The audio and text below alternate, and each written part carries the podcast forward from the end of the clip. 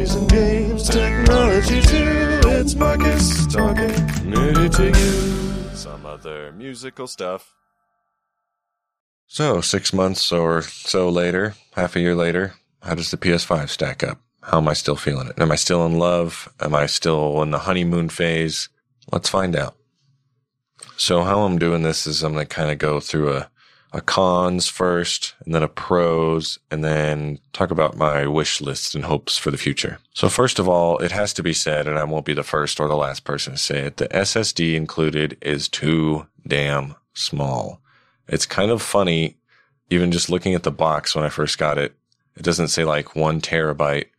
It says like 825 gigabytes, which is really funny. And then when you actually turn it on, of course, some of that's reserved. So you really only get like 700 some odd gigs. And, and that's especially frustrating because, you know, I'm constantly having to do like a, a data management dance of moving or deleting something that I'm not playing. And I have to prioritize what games I want to play at any current moment, moving them onto a hard drive or just deleting them because I don't have the space. And with the size of modern games, it's 800 gigs is not enough space. Like you might be trying to copy over a game that only takes, I don't know, say 30 or 40 gigs, but it, it wants you to have like 100 gigs in, st- in order to do that. And it's just maddening. I did notice when I was trimming a clip that I take, that I'd taken, it wouldn't let me save it. It said I needed 18 gigabytes more space to save a smaller version of a file like to overwrite it as a smaller version. I was just baffled by that. Finding friends is weird and unnecessarily complicated, especially the way they changed the messaging and party system. It's like three or four clicks just to get to your friends list. I don't know why they couldn't just keep it where it was and just, if you like to play a lot of online games, it's not super intuitive. There are some cool features about it, but I, I don't personally like the way they did it. And also when you're watching a saved clip and you're like skipping through it, I noticed the system music will like bleed in in between the video resuming. It's kind of weird. There are not enough USB ports. I would hope that they would have learned from the PS4 that they need more freaking USB ports on this thing, especially when, especially when the camera the PS4 camera that you have to use to use PSVR takes up a USB port slot. And it's almost mandatory for you to have an external hard drive because, like I said, the internal SSD is so damn small. So that takes up two right there. I did get, sort of get around this by using the, utilizing the USB C on the front, but still kind of annoying. I had had a few different minor bugs. Like almost every time I boot it up, I have a download or an upload error that I have to manually restart or fix somehow. I mean, I don't know if that's like a Wi-Fi thing or what the problem is. The only really major one, like I said, is the SSD space. It's kind of a joke how small it is, really. Most of the other stuff I can get over and most of it can be, you know, patched out or fixed somehow. So anyway, with that out of the way, let's get to the good stuff. First of all, HDR is great. 4K Blu-rays look amazing. I've got a growing collection now. And it's great because now I feel like I have to rebuy everything in 4K now if they offer it. I will say though that the controls, I don't, I don't like the controls for the video playback. And it's especially weird that it's different if you're watching a DVD, if you're watching a Blu-ray, or if you're watching a 4K Blu-ray. They each have different buttons do different things. It's really strange. And I, I just gave up on it and I bought, I bought a universal remote and not the one that's the PS5 remote because that has doesn't have nearly as many functions as you really need. So I bought the PS4 universal remote and it still works. Uh, I do like the trophy video feature, which I'm pretty sure is a new thing, but, uh, I know the PS4 would let you take, it would take, uh, photographs when you get the trophies and now it does like a little 10 second video, which is pretty cool.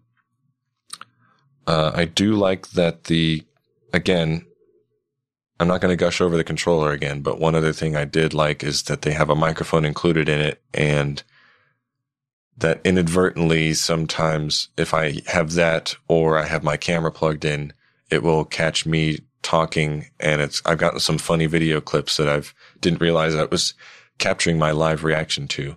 The controller having the microphone in it is really handy because you can just plug in headphones to it and just talk out of it. And also if you don't have your headset connected, it will actually use the speaker and the microphone in it. So you can just say, hang on guys, I got to plug in my headset or something like that, or just, just to send a quick message. It's, it's really handy actually. And I'm not a person who uses voice commands, but if you did, you know, it's very handy for that too. I do really like what they call the live tiles, which is where you go to a, a game in the menu. It will come up with all these different things, like maybe, um, this particular level, it'll tell you like, oh, you've only collected, you know, 40% of the things in it, or, or this is your best lap time on this particular track. You want to try again and you can just go down and collect that exact thing and it will take you right to that level or right back to your last save or whatever, or right into a multiplayer match of a specific type. I do really like the PS4 game enhancements, all the games that have been patched to take advantage of the PS5. It's really nice to play old games with higher frame rate and or resolution. Though I was a little bit baffled with the way they did Destiny because you you have to download the PS4 version and then like you download the PS5 version after that, but it still keeps the PS4 version on there even though you don't need it and then you can delete it while it does have HDR and, and 4K, I was a little disappointed that it didn't use the adaptive triggers. But anyway, this isn't necessarily a system thing, but just kind of the way that the industry's going as the emphasis on frame rate and performance with these new consoles. That's nice to see as a PC gamer because it, it makes me want to play games on, on the console instead of on the PC a lot of the times. Because even as a PC gamer, I will admit that consoles are easier. Obviously, it's, you know, it's in the living room hooked up to the big TV and the surround sound. So I still love the look of it. Looks better every time I see it.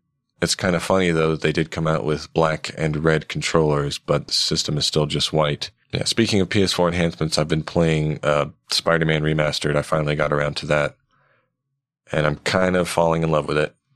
it's really good. It's a good example of the enhancements over the PS4 because I'm I'm sure a lot of gamers can relate to how frustrating it is. It's adding insult to injury. Whenever you die, you have to wait for a long load time to get you back into the game. Thankfully, you shouldn't have to deal with that anymore. So, some of my hopes and dreams for the future, as I mentioned in the VR update episode, Sony's officially said that they're developing a PSVR 2 and they showed off the controllers and this says they're going to have some of the elements of the DualSense in it. And I'm really excited for that. I want to see more PS4 patches like Crash Bandicoot. I'm sure everybody still wants to have one for Bloodborne. I'm curious to see what the GTA 5 PS5 version will look like. But at the very least, all the first party, all the Sony games should have patches, in my opinion. Playing playing uh, Spider Man actually makes me want another Infamous game because I loved, loved, loved Infamous 2 and Festival of Blood total wish list thing here, but I really want them to bring back Japan Studio. And while we're on Pipe Dreams, it would be great if they brought back Silent Hills, you know, the game that was supposed to be spawned off of PT, which I mentioned in the physical media episode. Uh, I would like to see Firewall Zero Hour follow up with a new with a new aim controller. Gran Turismo 7, looking forward to that. I hope that Resident Evil Village gets ported to the PSVR 2. I mentioned GTA 5, but I am curious to see what GTA 6 will look like if they ever decide to make it and stop writing the cash cow of 5. No shade, just saying. The Last of Us 2 multiplayer. I'm looking forward to that. I would like to see a sequel to The Order 1886. I think it's an underrated game. I liked it a lot, actually. Although Ready at Dawn won't be making it because, you know, Facebook bought them out. I'd like them to bring back PlayStation Home, like millions of other people, ideally in VR. I would like to see more high production VR movies. I hope that PSVR 2 has an OLED with HDR and a new aim controller, like I said. And I'm also looking forward to being able to put another SSD in it because, like I said, that, that space is just a nightmare. So yeah, that's, that's pretty much how I feel. Oh yeah. And I hope they bring back PSX because I need it in my life. And that's pretty much all I got for you. Thanks for listening. Movies and games, technology too. It's Marcus talking nerdy to you. Some other musical stuff. Do you enjoy the show and want to help it grow? Don't hesitate. Like, share, and donate.